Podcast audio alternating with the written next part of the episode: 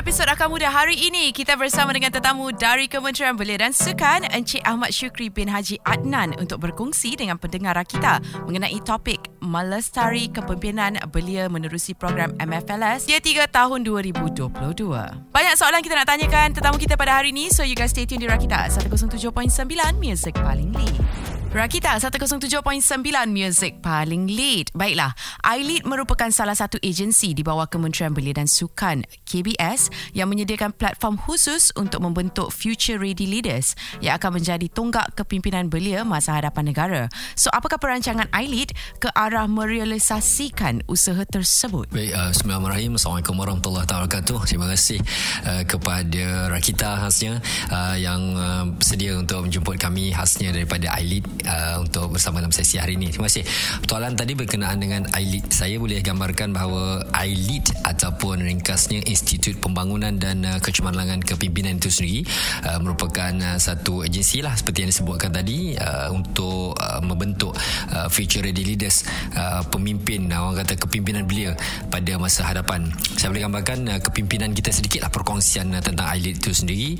Uh, kami ketua pengarahnya iaitu yang bersa Tuan Haji Muhammad Aswan Wandi bin Haji Ahmad dan diikuti bersama oleh dua orang uh, timbalan ketua pengarah iaitu uh, yang bahagia Datuk Haji Roslan Yusof timbalan ketua pengarah pembangunan dan Cik Muhammad Nizam bin Ismail timbalan ketua pengarah kecemerlangan uh, seterusnya kita ada kluster dan juga bahagialah. Itu uh, pimpinan pengurusan uh, tertinggi di ILIT itu sendiri.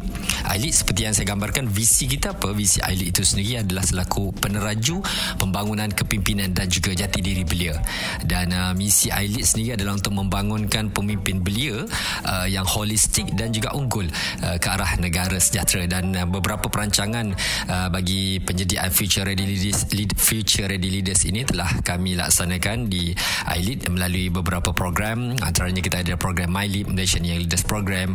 Dan yang utama yang akan kita kongsikan pada hari ini khasnya adalah berkenaan dengan program MFLS ha, apa dia? Iaitu Malaysia Future Leaders School Rakita 107.9 Music paling lead. Baiklah Encik Ahmad Syukri. Malaysia Future Leaders School MFLS adalah merupakan sebuah program nasional dan iLead bertanggungjawab sepenuhnya dalam melaksanakan program ini. Saya difahamkan program MFLS ni ada tiga fasa iaitu Tier 1, Tier 2 dan Tier 3. Boleh tuan ceritakan lebih lanjut berkenaan fasa tersebut?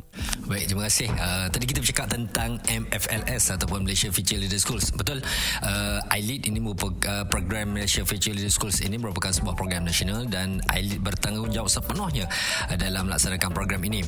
Dan uh, dikongsikan tadi sikit lah sebelum saya katakan kalau kamu bercakap tentang MFLS itu sendiri uh, MFLS atau Malaysia Future Leader Schools ini adalah sebuah program nasional. Cita sana hadir daripada mantan uh, Perdana Menteri kita Tun Dr. Mahathir yang dilancarkan pada 3 Mei uh, 2019 uh, di Dewan Tunku Chancellor Universiti Malaya.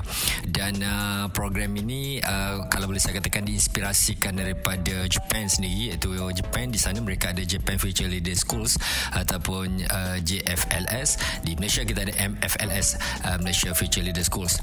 Dan uh, seketika tadi ditanyakan kepada saya ada tiga uh, fasanya iaitu tentang tier 1 tier 2 dan juga tier 3 jadi uh, kalau saya nak gambarkan begini keadaannya.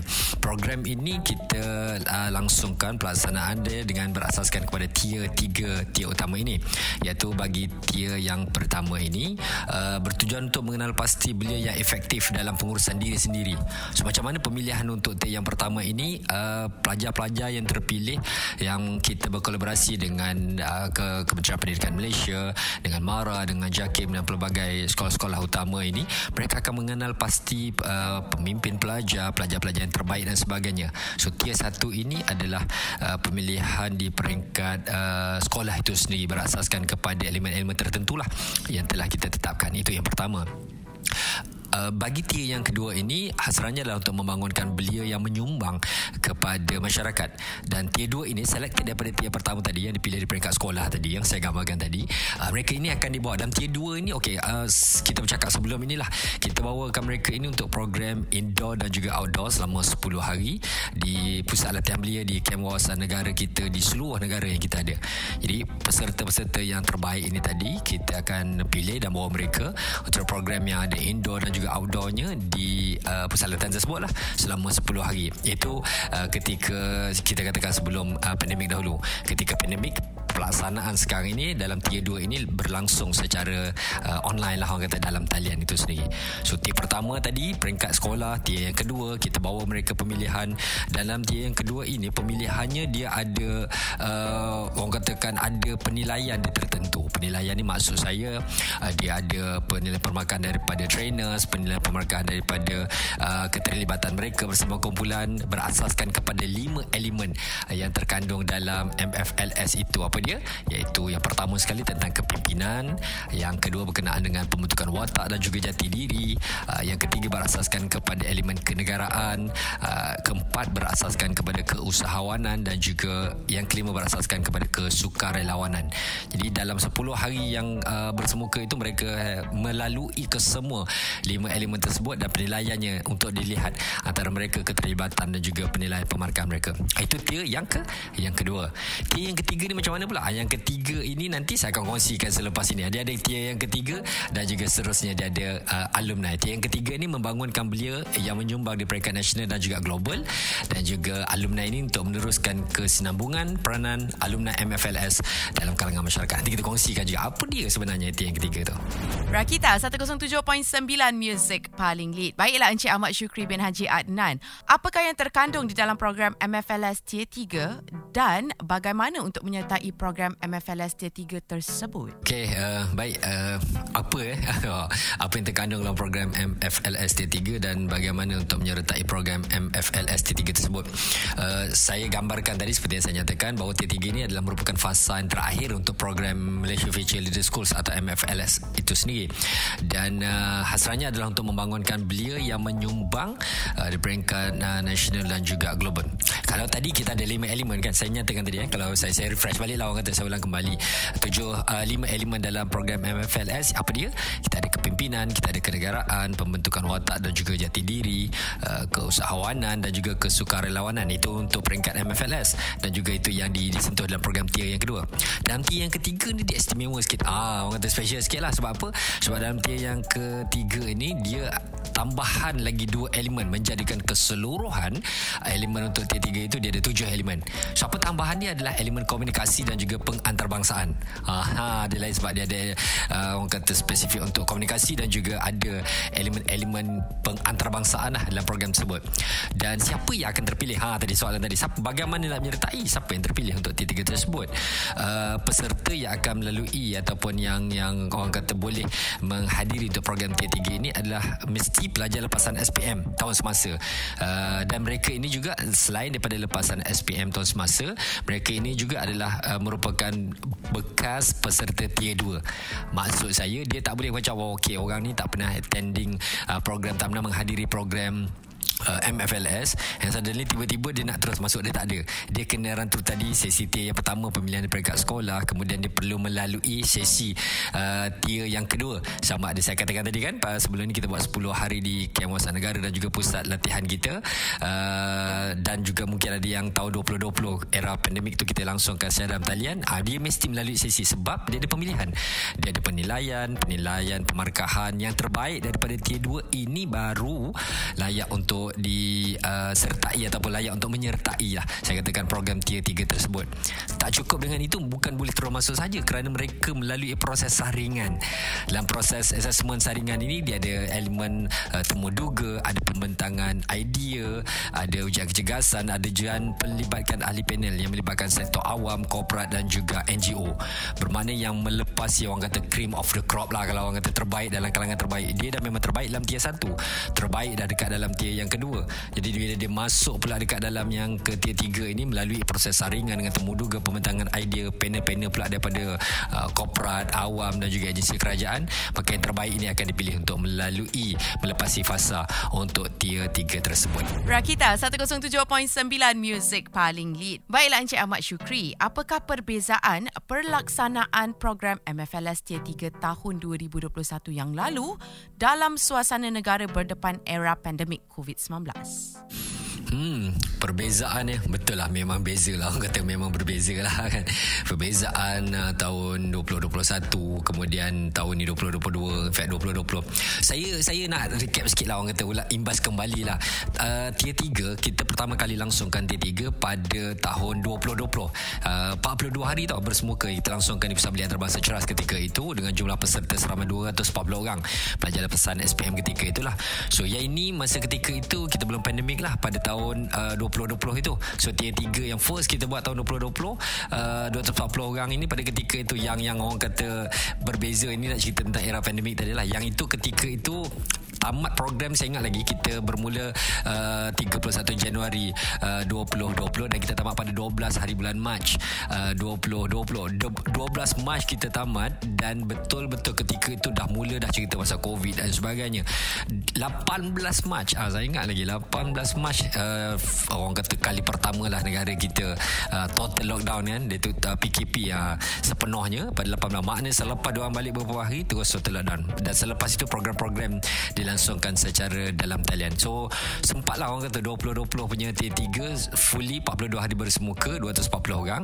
Kemudian tahun lepas saya tanya tadi kan soalan tadi tanya macam mana uh, perbezaan 2021 ni dengan sebelum-sebelum ini dalam suasana negara berdepan era pandemik. Cabaran juga pada kami pada tahun 2021 kita langsungkan ketika itu pada uh, uh, Oktober sehingga November kita langsungkan 15 hari secara dalam talian. Ketika itu belum dibuka sepenuhnya lagi. Uh, memang orang kata semualah kelas, sekolah dan sebagainya dalam Thailand. Jadi kami perlu melalui melaksanakan program T3 itu.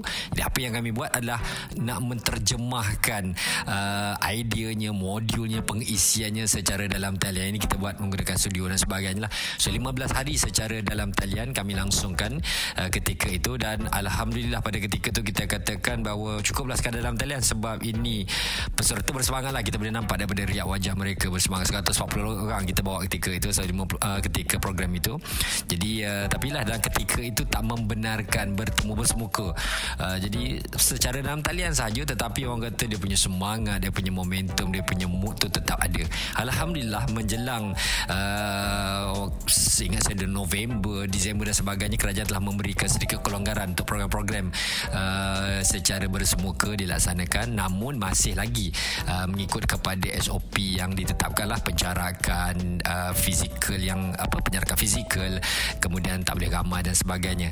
Jadi langsung ketika itu kami langsungkan juga pada hujung Disember 15 hingga 26 Disember untuk tahun lepas secara uh, bersemuka maksudnya untuk tahun 2021 ini pada era uh, pandemik itu dua situasi. Secara dalam talian kemudian dilangsungkan 10 hari uh, secara bersemuka sehingga 26 Disember pada ketika itu. Inilah orang kata perbezaan pelaksanaan. 2020 fully secara sepenuhnya bersemuka. 2021 menyaksikan era pandemik itu kita langsungkan 15 hari dalam talian dan 10 hari secara bersemuka.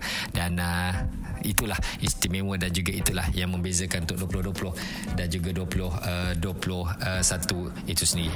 Rakita 107.9 Music paling lead. Okey, bagaimana pula perancangan pelaksanaan pada tahun 2022 ini dalam suasana negara telah beralih ke fasa endemik? Baik, terima kasih. Alhamdulillah uh, negara kita telah pun beralih uh, ke fasa endemik kan bermula April yang lalu sampai April 2022 ini dan uh, bagaimana pelaksanaan eh dan juga perancangan untuk tahun 2022 ini. 2022 ini insyaallah pelaksanaan program MF LS uh, tier 3 ini akan dilangsungkan secara bersemuka uh, selama 15 hari insyaAllah.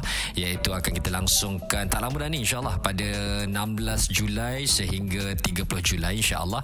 Uh, dan pelaksanaannya akan kita langsungkan di sekitar Lembah Kelang lokasinya. Jadi uh, pelaksanaan secara bersemuka ada modul tertentu lah nanti yang saya kira secara dalam talian itu yang melibatkan kerjasama ASEAN. Uh, program yang melibatkan kerjasama ASEAN ini mungkin kita langsungkan secara dalam talian adalah since melibatkan uh, peserta-peserta ini ada juga kalangan dalam kalangan belia uh, ASEAN dalam negara-negara ASEAN yang terdekat ini. Itu mungkin secara kita kata webinar secara dalam talian. Namun secara keseluruhan pelaksanaan program kita untuk tahun 2022 ini 16 hingga 30 Julai secara bersemuka 15 hari insyaAllah Rakita 107.9 Music paling lead. Okey, Encik Ahmad Syukri, boleh tak uh, kongsikan kepada kami apakah kandungan program MFLS Tier 3 pada tahun ini? Okey, baik. Uh, cakap tentang kandungan eh program MFLS Tier 3 pada tahun uh, 2022 ini, 2022 ini. Saya dah nyatakan seketika tadi kan, saya kongsikan 16 hari insya-Allah pelaksanaan uh, bersemuka 16 Julai hingga 30 Julai dan uh, insya-Allah pada 16 Julai ini para peserta akan sampai dan peserta kita ini uh, seluruh negara. Okey, kita ada daripada Semenanjung, Sabah dan Sarawak yang mereka akan tiba dan pendaftaran pada 16 hari bulan Julai itu dan kemudian macam biasalah bila dah ada sesi itu kita akan ada memandangkan mereka ini daripada uh, peserta tier 2 seluruh negara kemudian semasa sesi saringan yang lalu dilaksanakan pada Mei dan Jun yang lalu juga adalah daripada seluruh negara. Jadi kali pertama mereka bersua untuk tier yang ketiga ini jadi biasalah pada hari yang pertama itu kita akan langsungkan sesi surat kenal kemudian pembagian uh, kumpulan dan juga taklimat program. Hari yang kedua ini kita akan adakan taklimat uh, daripada kepimpinan kita. Kita ada pengarah-pengarah kita ada timbalan ketua pengarah yang akan kita jemput untuk memberikan perkongsian uh, kata orang memberi kata semangat lah kepada anak-anak muda belia masa hadapan negara ini insyaAllah. Jadi dalam sesi-sesi ini akan dikongsikan oleh pengarah-pengarah kluster bahagian dan juga kepimpinan tertinggi uh, ILIT itu sendiri. Uh, kita ada sesi pemilihan majlis perwakilan peserta MFLS uh, ini ke, kalau kalau di universiti tu orang panggil MPP lah. Uh, majlis pelajar. Di sini kami panggil MPM majlis perwakilan MFLS itu sendiri. So dalam kalangan mereka ni kita akan berikan ruang peluang mereka yang akan pilih sendiri dalam kalangan mereka ini. Siapa yang akan mereka angkat sebagai presiden untuk uh, MPM itu sendiri. Timbalan presidennya setiausaha bendaharinya dan juga esko-esko yang akan terlibat. Dia ada sesi yang kita katakan nanti dia kena berkempen dia kena uh, promosikan diri dia. Kemudian kita ada sesi untuk buang undi dan sebagainya lah. Ada voting lah kat situ. Ha. so kalangan mereka yang akan pilih siapakah yang akan diangkat sebagai pemimpin siapakah yang akan diangkat yang akan memimpin kumpulan-kumpulan kecil esko-esko tertentu yang akan ditubuhkan nanti dalam MPM itu sendiri. Itu sesi pemilihan uh, majlis perwakilan peserta dan juga ada sesi penamaan mereka. Kemudian kita ada sesi penulisan. Mereka ini juga akan buat penulisan. Kita akan mencahkan dalam kumpulan. Ada penulisan dalam bentuk penulisan ilmiah nanti kerana hasil penulisan peserta T3 nanti kita akan bukukan dokumentasikan. Dan uh, selain daripada penulisan yang akan dokumentasikan kita juga nanti akan ada kajian 8 kajian beliau yang akan dilangsungkan insyaAllah dengan kolaborasi uh, Iris nanti. Uh, selain daripada itu kita akan juga nanti sesi uh, perasmian insyaAllah yang akan disempurnakan oleh uh, Ketua Pengarah Ailis sendiri Tuan Haji Haswandi.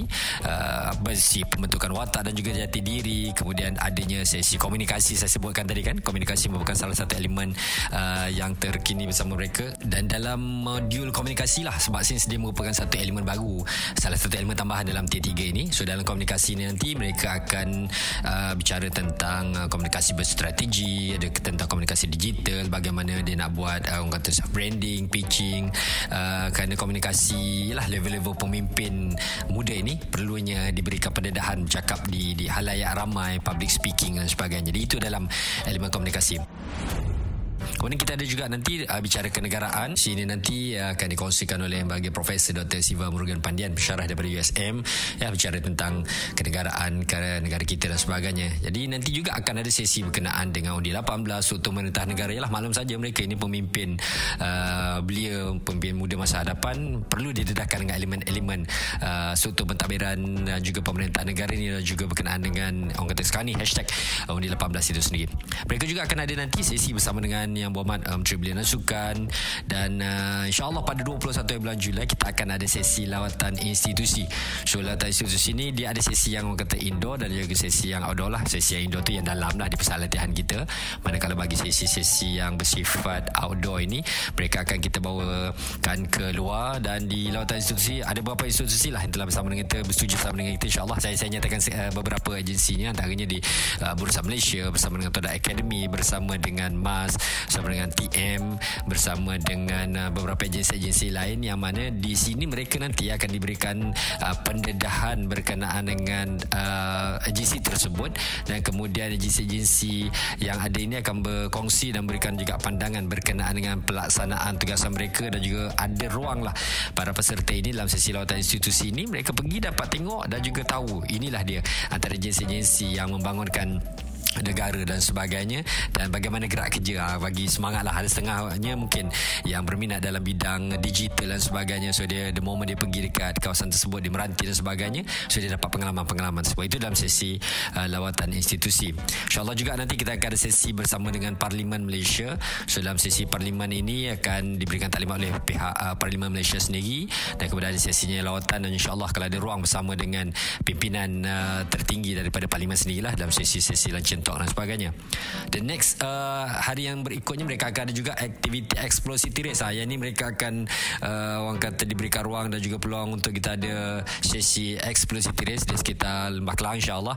Jadi ada task yang perlu mereka laksanakan, ada tugas yang perlu, perlu mereka sempurnakan melalui sesi explosity race ini. Dan arah akhirnya juga memberikan ruang dan juga peluang untuk mereka explore.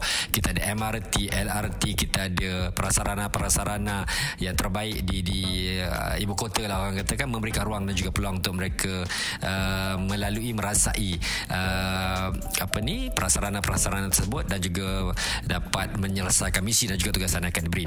Kita juga akan ada nanti elemen-elemen kesukarelawanan, kumpulan dana, lawatan kerja sukarela dan juga tugasan-tugasan yang berkait dengan sukarelawan. Uh, ini juga sesuai dengan elemen kesukarelawanan itu sendiri. Uh, InsyaAllah 25 Julai uh, kita akan langsungkan program Carnival Sukan yang ini akan kita langsungkan nanti insyaAllah di, di, di Bukit Jalil nanti di stadium di, di kawasan di Bukit Jalil insyaAllah. Jadi dalam elemen program Carnival Sukan itu sendiri nanti akan ada ialah dah, dah ada sesi tadi ni sesi yang dekat dalam uh, bilik ataupun orang kata indoor lah. Uh, sesi-sesi dengarkan uh, kuliah dengan ceramah dan sebagainya. Dari sesi ni kali ni kita nak dia keluar dan kemudian uh, elemen kesukarela apa elemen kesukarelawanan tadi dah ada kemudian elemen sukan ini supaya dapat terjemahkan jati diri dan juga orang kata fitness itulah sesuai dengan uh, Kementerian Belia dan Sukan itu sendiri. Kemudian hari yang berikutnya nanti dia akan ada sesi berkenaan dengan etika pakaian dan juga majlis rasmi, ada fine dining juga ha, etika meja makan pun akan dikongsikan juga nanti. Yalah nak kena tahu juga ni cara makan, orang kata cara pegang sudu dia menghadiri yalah bakal pemimpin negara kan akan hadir program-program utama negara yang melibatkan kenamaan rasmi negara dan juga mungkin luar negara insya-Allah. Jadi kita uh, bekalkan maklumat informasi berkenaan dengan etika pakaian, protokol majlis rasmi dan juga etika meja makan itu sendiri. InsyaAllah juga kita sedang usaha untuk uh, sesi titah diraja yang akan kita jemput insyaAllah ada dalam kalangan Raja Muda yang akan kita kongsikan bersama dengan memberikan inspirasi kepada anak-anak muda ini uh, khasnya pemimpin uh, masa hadapan negara ini. Sesi yang berikutnya juga kita setiap malam ya kita akan ada sesi sentuhan hati. Apa di sentuhan hati ini dan juga ada Lisma belia ini memberikan uh, ruang dan juga peluang perkongsian uh, berkenaan dengan uh, jati diri lah uh, sebagai pemimpin perlu ada jati diri perlu ada uh, perkara-perkara yang mereka perlu uh, ada dalam minda mereka untuk menjadi seorang pemimpin masa hadapan so ini kita letakkan dalam program uh, Adilisma Belia dan juga program uh, Sentuhan Hati itu sendiri. Akan ada nanti sesi bicara tokoh insyaAllah kita jemput tokoh untuk berkongsi sesi Duta Belia nanti. Dan kita ada juga program uh, ASEAN. Ya. ini kita sebut program ASEAN Youth Connect.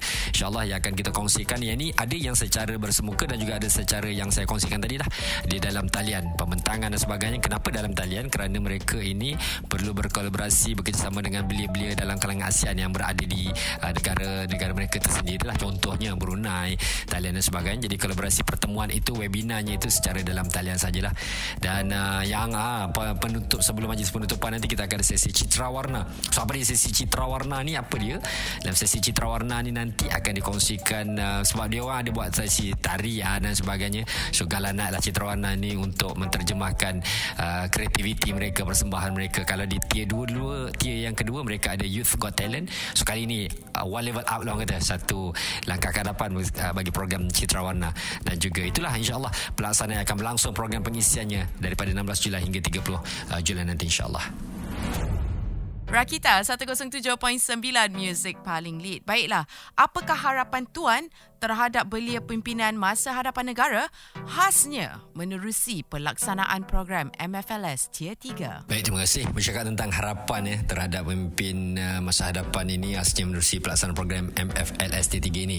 Saya ulang kembali visi uh, ILIT itu sendiri peneraju pembangunan kepimpinan dan juga jati diri belia dan juga ILIT dengan misinya untuk membangunkan pemimpin belia yang holistik dan dan juga unggul ke arah negara sejahtera. So sudah pastilah uh, melalui program ini seiring apa yang kita kongsikan tadi lah melestari kepimpinan belia menerusi program Malaysia Future Leader Schools MFLS di 3 tahun 2022. Harapan dan juga ya doa saya semoga program ini dapat berlangsung dengan uh, lancar dan juga sempurnanya dan juga input yang kita kongsikan menerusi tujuh elemen yang akan terkandung di dalam program MFLS tier yang ketiga ini akan dapat di, difahami akan dapat diterjemahkan ke pimpinan muda oleh pemimpin-pemimpin belia khasnya mereka yang menyertai program tier tiga ini nanti uh, melalui uh, program-program dan juga melalui pengisian. Dan mereka jugalah yang akan menjadi alumni nanti. Insyaallah selepas tamat tier tiga mereka jadi in fact mereka dah memang alumni menjadi pemimpin kepada alumni alumni